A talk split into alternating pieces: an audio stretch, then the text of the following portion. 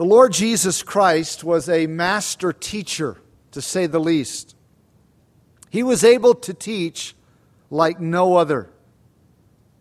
In John 7:46 we have a record of a group of people saying of the Lord Jesus, "No one ever spoke the way this man does."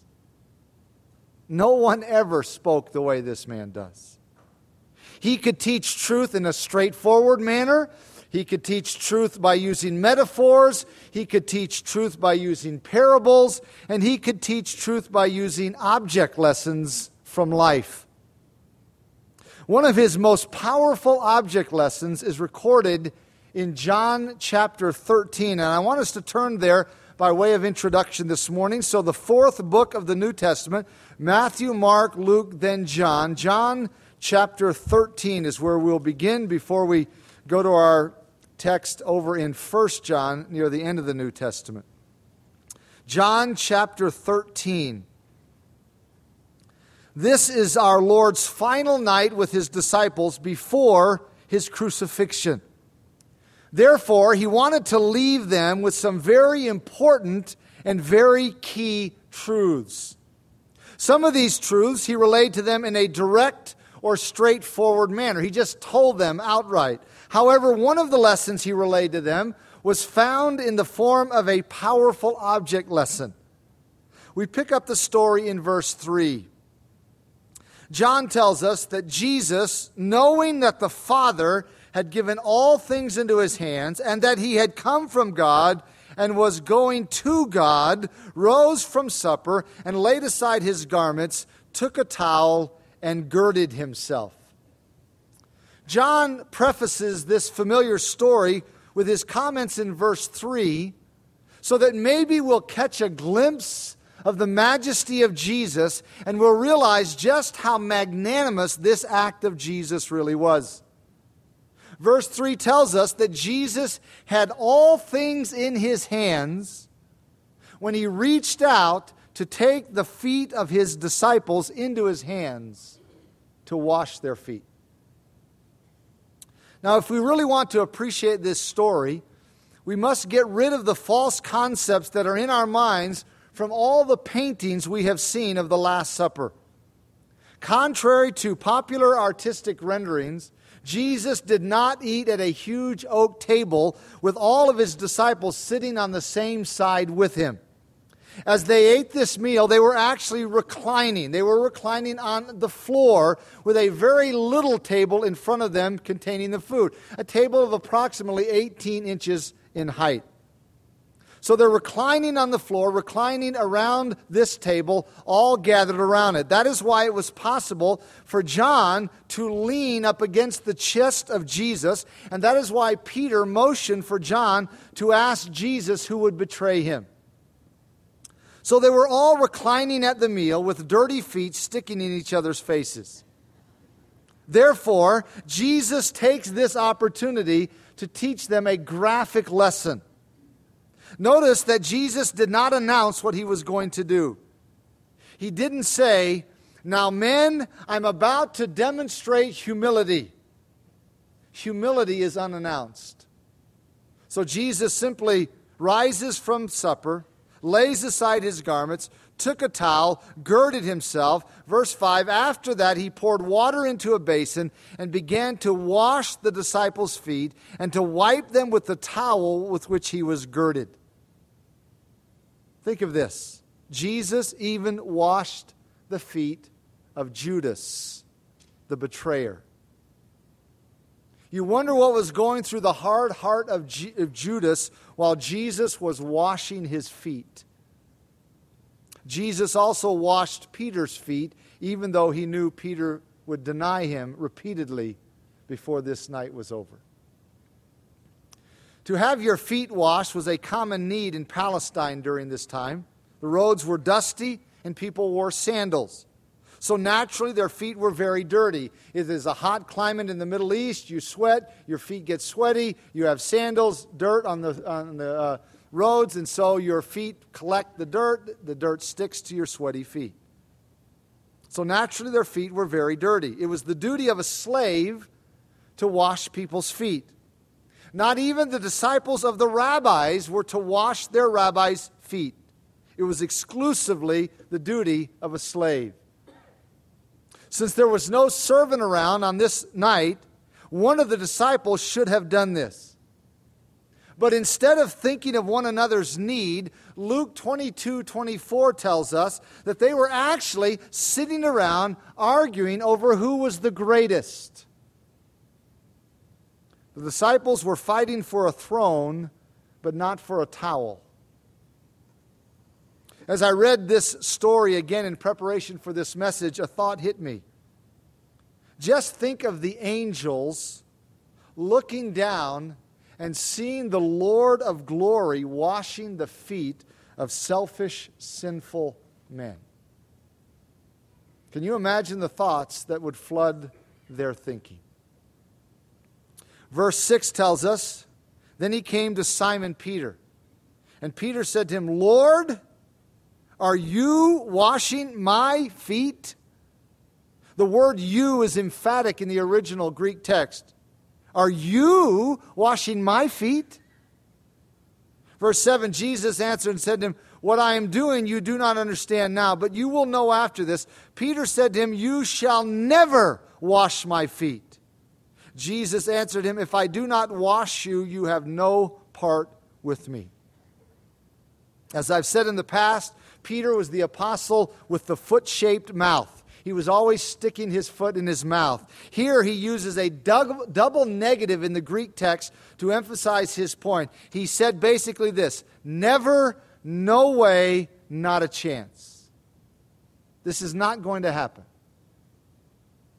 And Jesus said, If I do not wash you, you have no part with me. Verse 9 Simon Peter said to him, Lord, not my feet only, but also my hands and my head.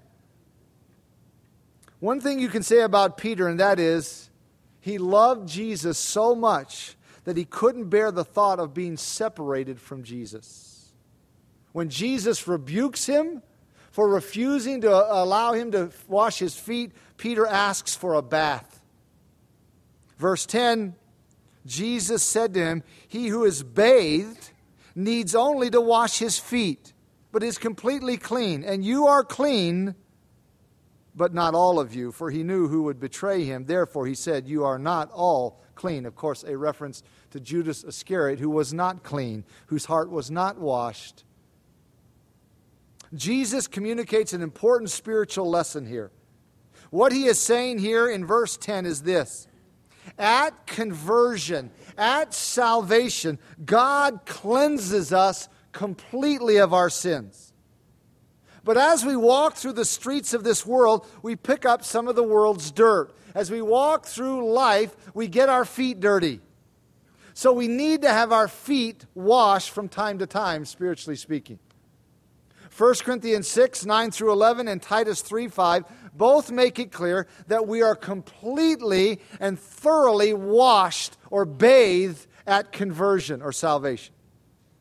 But as we walk through the streets of this world, we pick up some of the world's dirt. As we walk through life, we get our feet dirty, so we need to have our feet washed from time to time.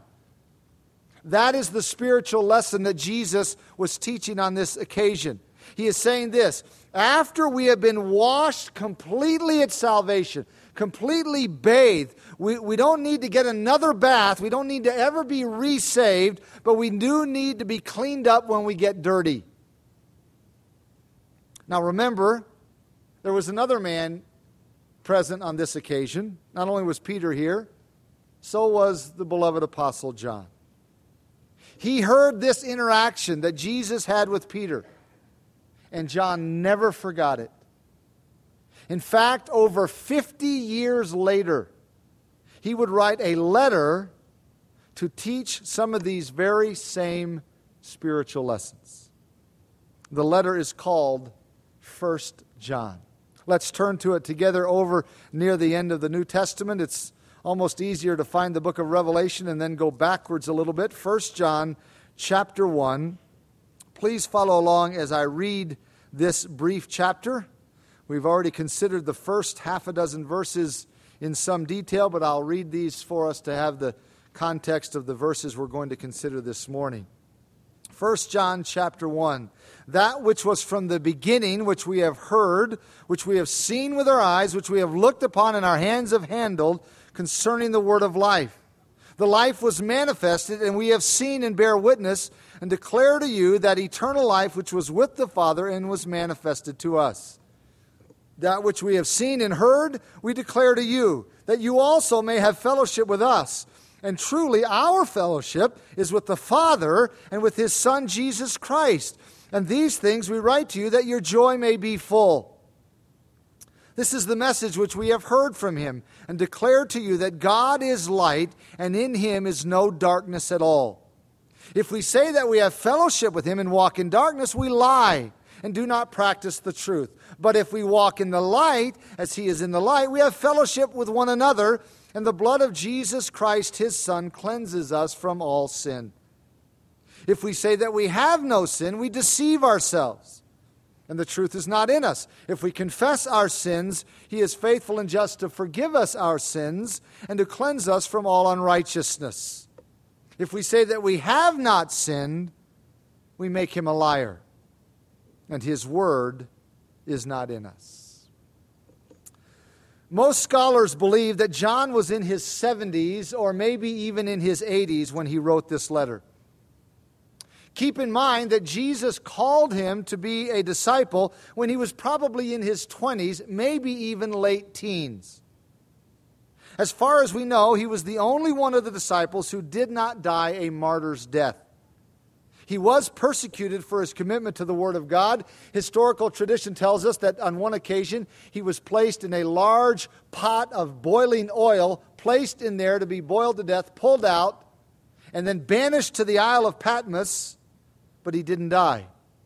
In fact, it was probably on that occasion when he received what we know as the book of Revelation, the last book of the Bible.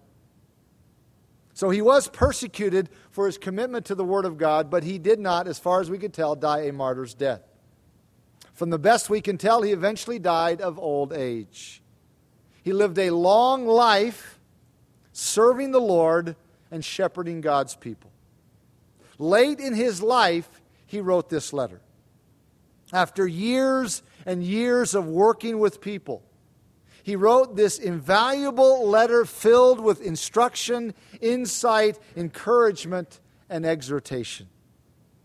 He tells us in verses 3 and 4 he wrote this letter so that he and his readers could enjoy fellowship together and fellowship with the Father and fellowship with the Lord Jesus Christ.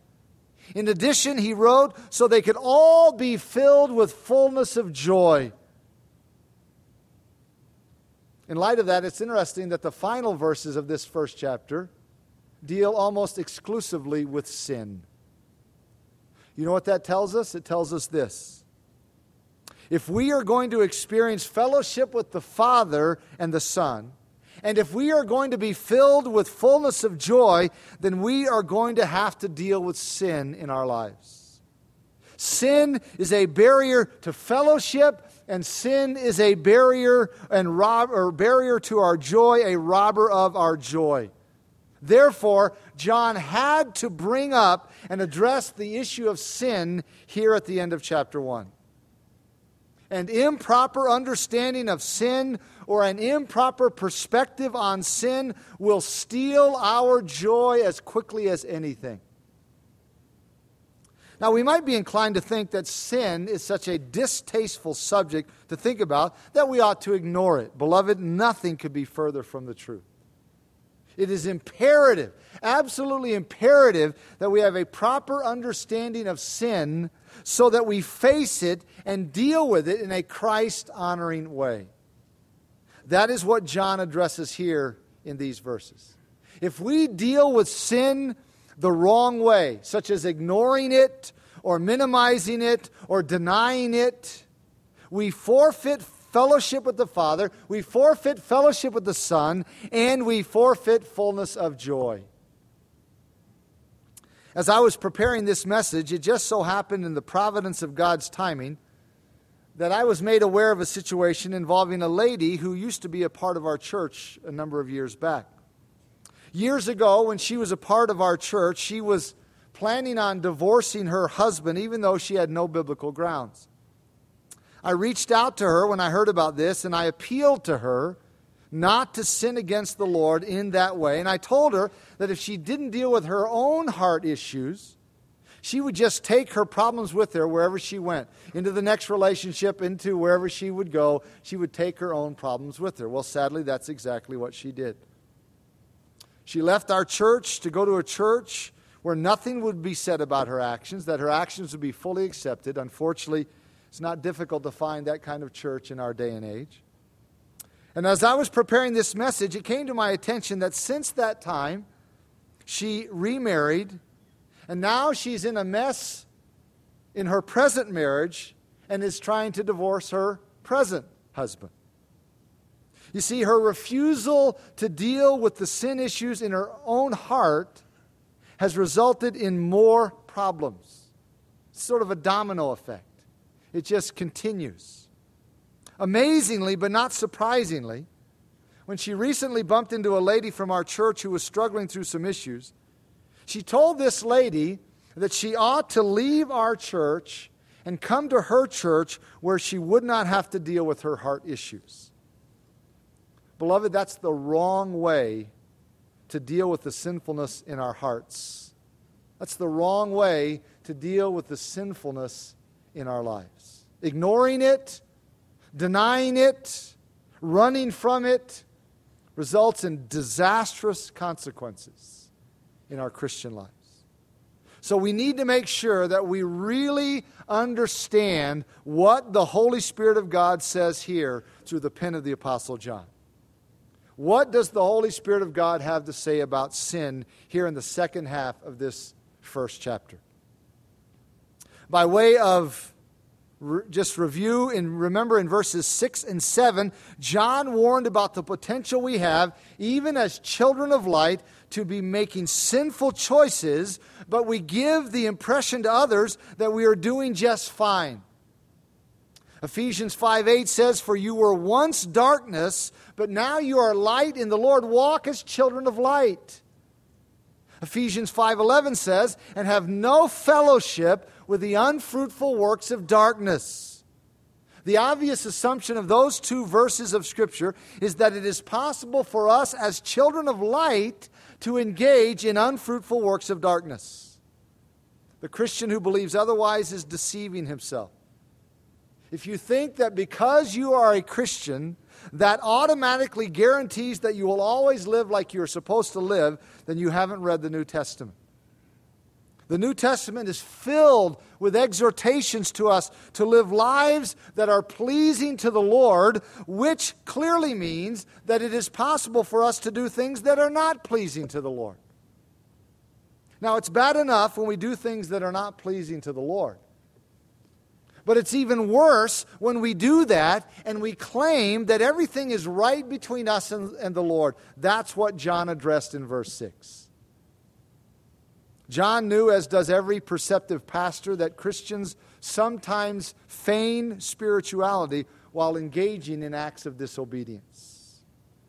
When we are not making choices, or, or when we are making choices that are not pleasing to the Lord. We have the tendency to practice self denial to convince ourselves and to convince others that we are doing just fine spiritually. John's wording is even stronger here in this verse because he says we are lying. When we are not walking as children of light, to use the words of Ephesians 5 8, or when we are involved in unfruitful works of darkness to use the words of Ephesians 5:11 then we are not walking in fellowship with God. We are not in harmony with God. To claim otherwise is to lie says the Holy Spirit through John. We're not doing okay spiritually. We're not practicing the truth. Truth is not merely what we say it's what we do. It's how we live when we claim we are walking in fellowship with God, when we claim we're fine with God, we're in harmony with God, but we are making choices consistent with the darkness, John says we are lying. Maybe we want our Christian friends to think we are more spiritual than we really are.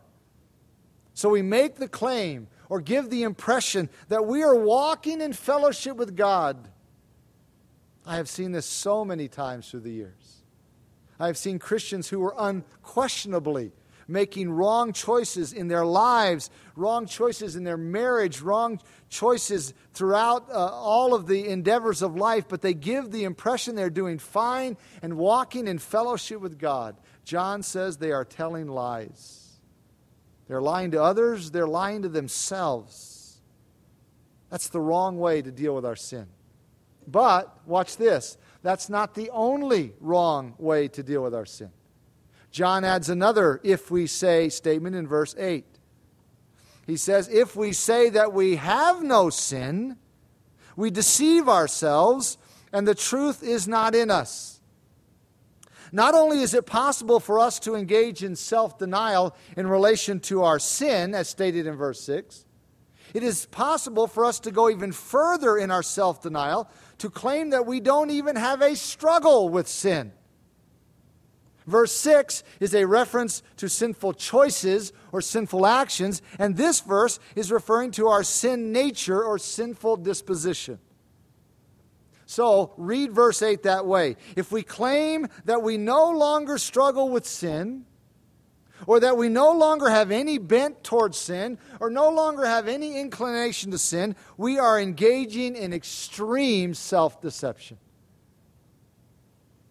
Now, maybe you think that John is merely being hypothetical at this point, but the fact is that there have been Christians and Christian groups down through the centuries that have claimed it is possible to get to the point of perfection so that there is no struggle with sin.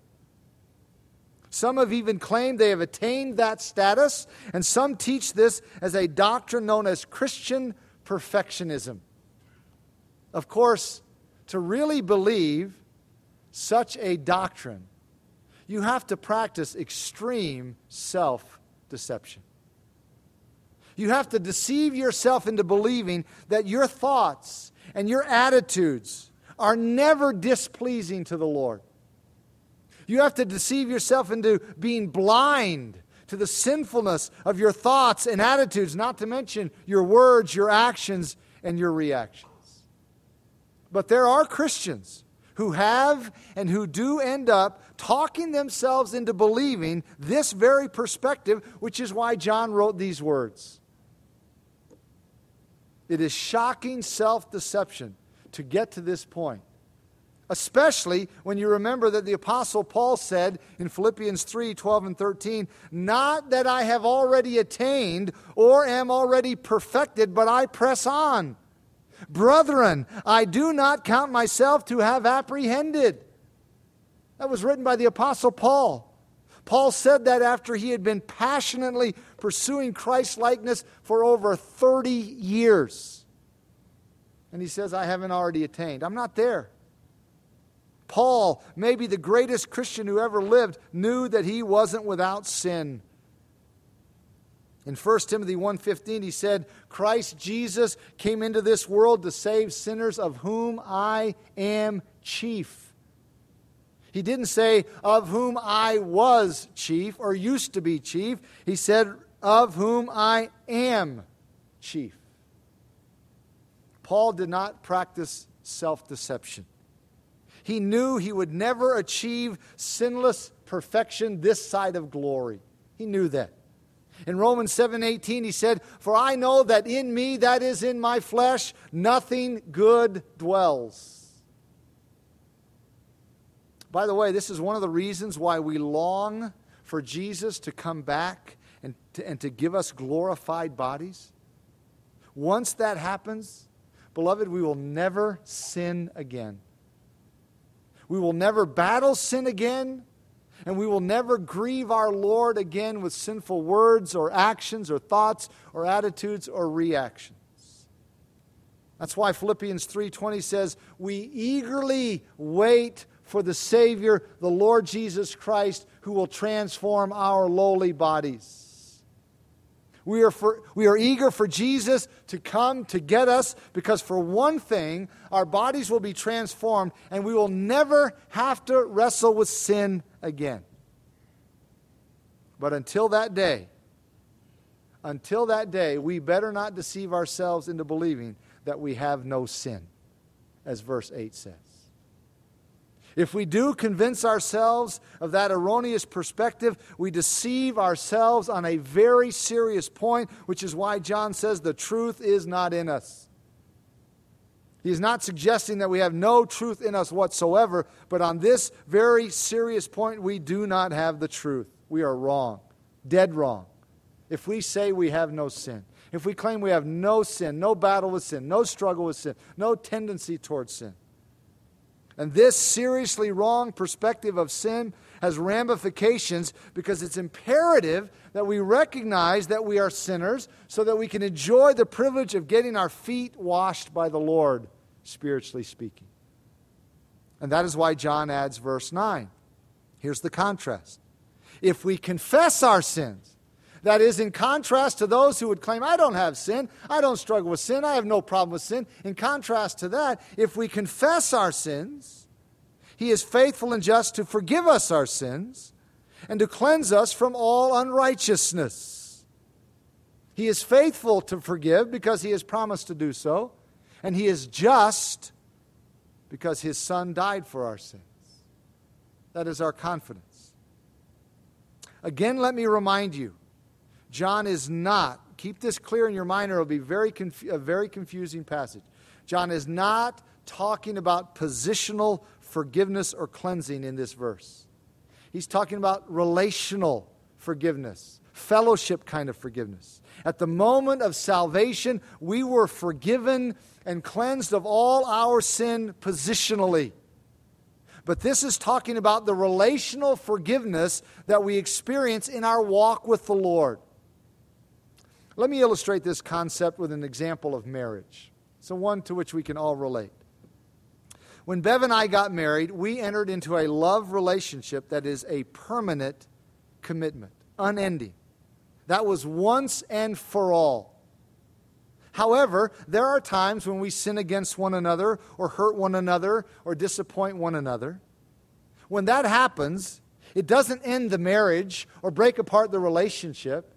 It's not like, well, you know, I uh, hurt my wife, so we need to go get remarried. That's not how it works. We still love each other deeply and are just as committed to each other. However, those unresolved hurts put a barrier in the relationship. And that's why it's important that we acknowledge our wrongs to be restored in our relationship to each other. Well, that's the same way it works in our relationship with the Lord. When we received Christ, as our own Lord and Savior, when we place faith in Jesus Christ and God saved us, that brought us into a love relationship that is permanent, it's unending. All of our sins were forgiven and cleansed positionally at that very moment. But as we go along in our walk with the Lord, we sin and we displease Him from time to time. However, that doesn't end the relationship. God doesn't kick us out of his family and say, you know what? If you want back in my family, you got to get resaved. You got to, you know, get a, another bath, going back to the analogy of John 13. No, God doesn't kick us out of his family, but our sins put a barrier in the relationship, in the fellowship. That's why, as verse 9 says, we confess our sins, and that's why the Lord cleanses us. It's not so we can get resaved, rebathed, re redeemed, but rather to restore the breach in the relationship. That is exactly what Jesus taught Peter and the other disciples when he gave them that powerful object lesson in washing their feet. So, what John is saying here in verse 9 is this, or in verses 8 and 9, if you combine them together, rather than deny our sin, rather than make the claim we have no sin, rather than say we don't struggle with sin, we ought to be those who confess and acknowledge our sins. But let me hasten to add another thought. Because through the years in interacting with Christians, I've seen some who've really gotten tied up in knots over this issue. So listen closely. John is not teaching here that unless we are aware of every sin that needs to be confessed, we are hopelessly out of fellowship with the Lord. No, that's not the idea at all. Granted, we ought to confess our sins specifically when we are aware of them. We don't just wait till the end of the week and say, Lord, whatever I did wrong this last week, uh, you know, forgive me for that. That's not the way to have a relationship with the Lord. When we say something we shouldn't say, when we do something we shouldn't do, when we react in a way we should not react, we should take that to the Lord, specifically and immediately. However, we don't always recognize when we do sin. Our consciences aren't always as sensitive as they ought to be, and our hearts aren't always as sensitive to the Holy Spirit as we ought to be. So there are times when we, when we would sin in thought, or in attitude, or in word, or in deed, but we don't even recognize it. We're, we're unaware of it. That does not mean that we are hopelessly condemned to being out of fellowship with the Lord. John's point in this verse, here in verse 9, is that if we make it a practice to confess our sins, the Lord is faithful and just to forgive us our sins. But don't stop there. Notice what he adds and to cleanse us from all unrighteousness. Not just the unrighteousness that we may recognize. Because as I say, there, there is unrighteousness in our lives at times that we don't even recognize. So John adds that last phrase here in verse 9 to assure us that the Lord cleanses us from all unrighteousness, not only the things that we see as sin and we recognize as sin, and things that we confess as sin. You could say it this way John is exhorting an attitude here in verse 9 as much as he is an action. He is exhorting us to have an attitude of humility and acknowledgement in relation to our sin, as seen in the fact that we are the ones who confess our sins when we recognize them. We are those who, unlike verse 8, we do not deny our sin, we acknowledge our sin, we confess our sin. That is the proper attitude toward our sin. That is the proper way to deal with our sin. But then John closes the chapter with another example of the wrong attitude or approach towards sin. This is his third, if we say in a wrong manner. Verse 10 If we say that we have not sinned, we make him a liar, and his word is not in us.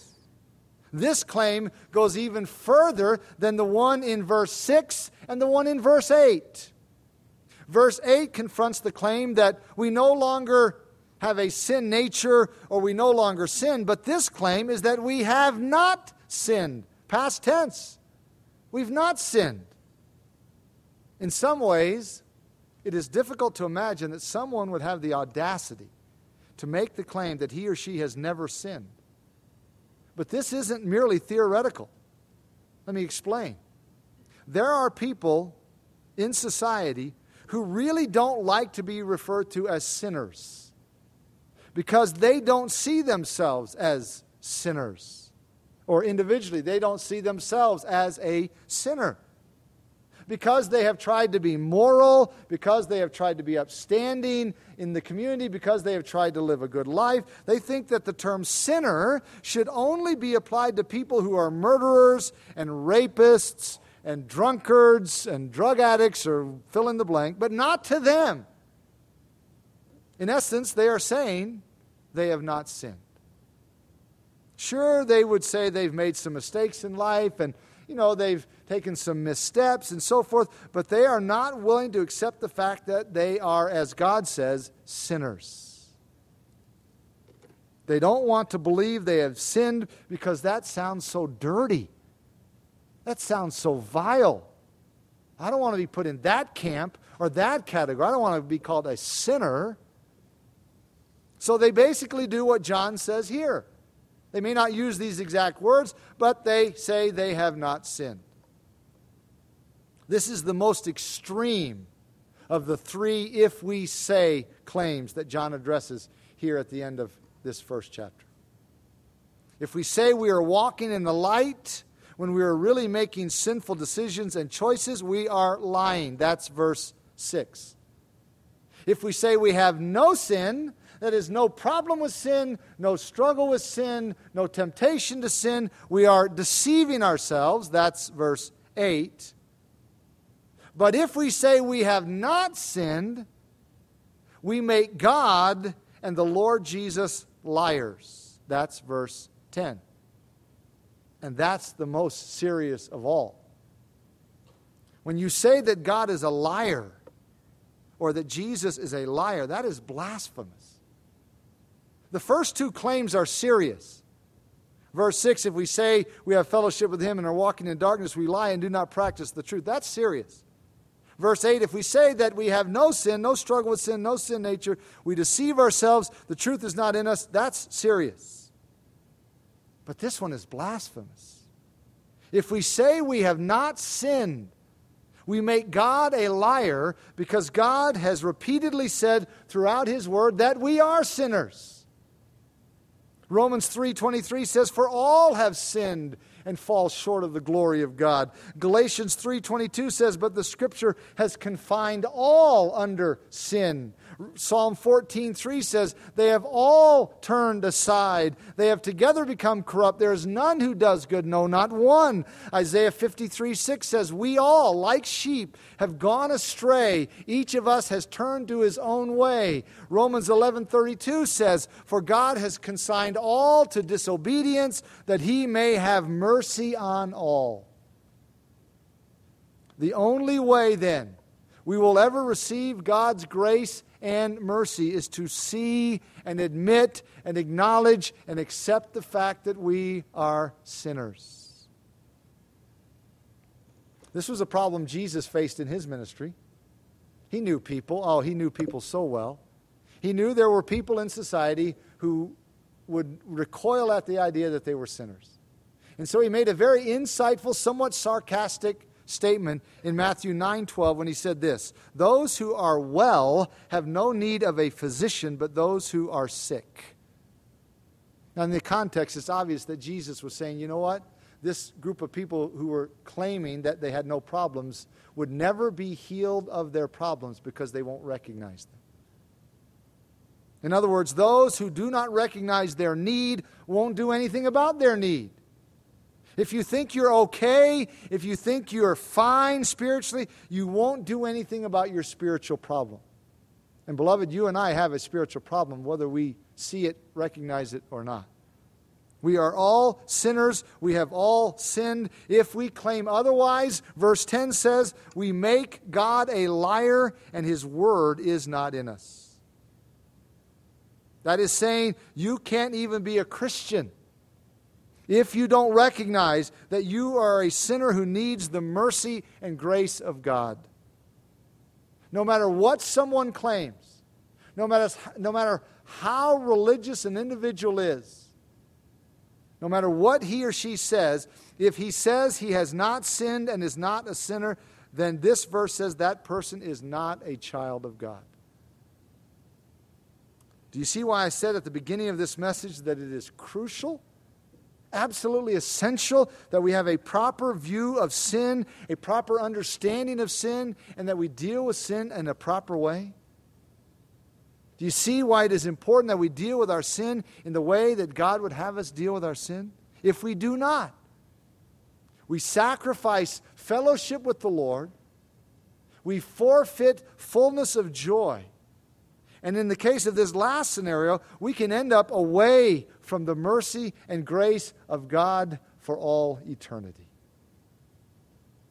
Sin is our problem. It must be dealt with.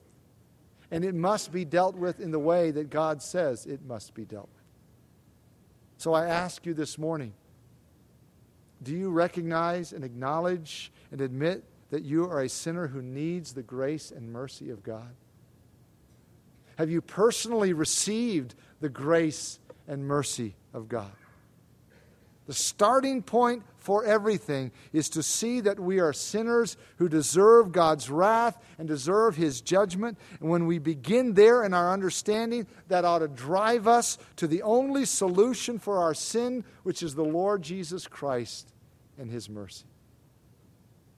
So if you are here today outside of His mercy, you need to acknowledge your sin and call on Him for forgiveness and grace. Let's bow together as we close this morning. As you bow your head and close your eyes here at the end in the few minutes that remain, I encourage you to think about what you have seen that God has said in His Word. If we say we have fellowship with Him and walk in darkness, we lie and do not practice the truth. If we say we have no sin, no problem with sin, no struggle, we deceive ourselves. The truth is not in us. If we say we have not sinned, we make him a liar, and his word is not in us.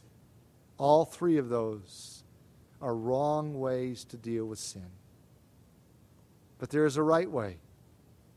If we confess our sins, he is faithful and just to forgive us our sins and to cleanse us from all unrighteousness. That's how we come into the family of God by humbling ourselves before Him and acknowledging, confessing that we are sinners who need His forgiveness and His salvation. And that's the way we continue in our relationship with the Lord, continuing to acknowledge that we are sinners who get our feet dirty as we walk through life. We need to have our feet washed by our precious Savior. So, as you think about what you have seen in God's Word this morning, I urge you to respond wherever you're at in life. Maybe you don't really know the Lord and you need to call on Him to come to know Him today, or maybe you do, but you've not made it a practice of acknowledging, confessing sin. However, the Spirit of God has spoken to your heart, I urge you to respond. Father, thank you for the clarity of your word.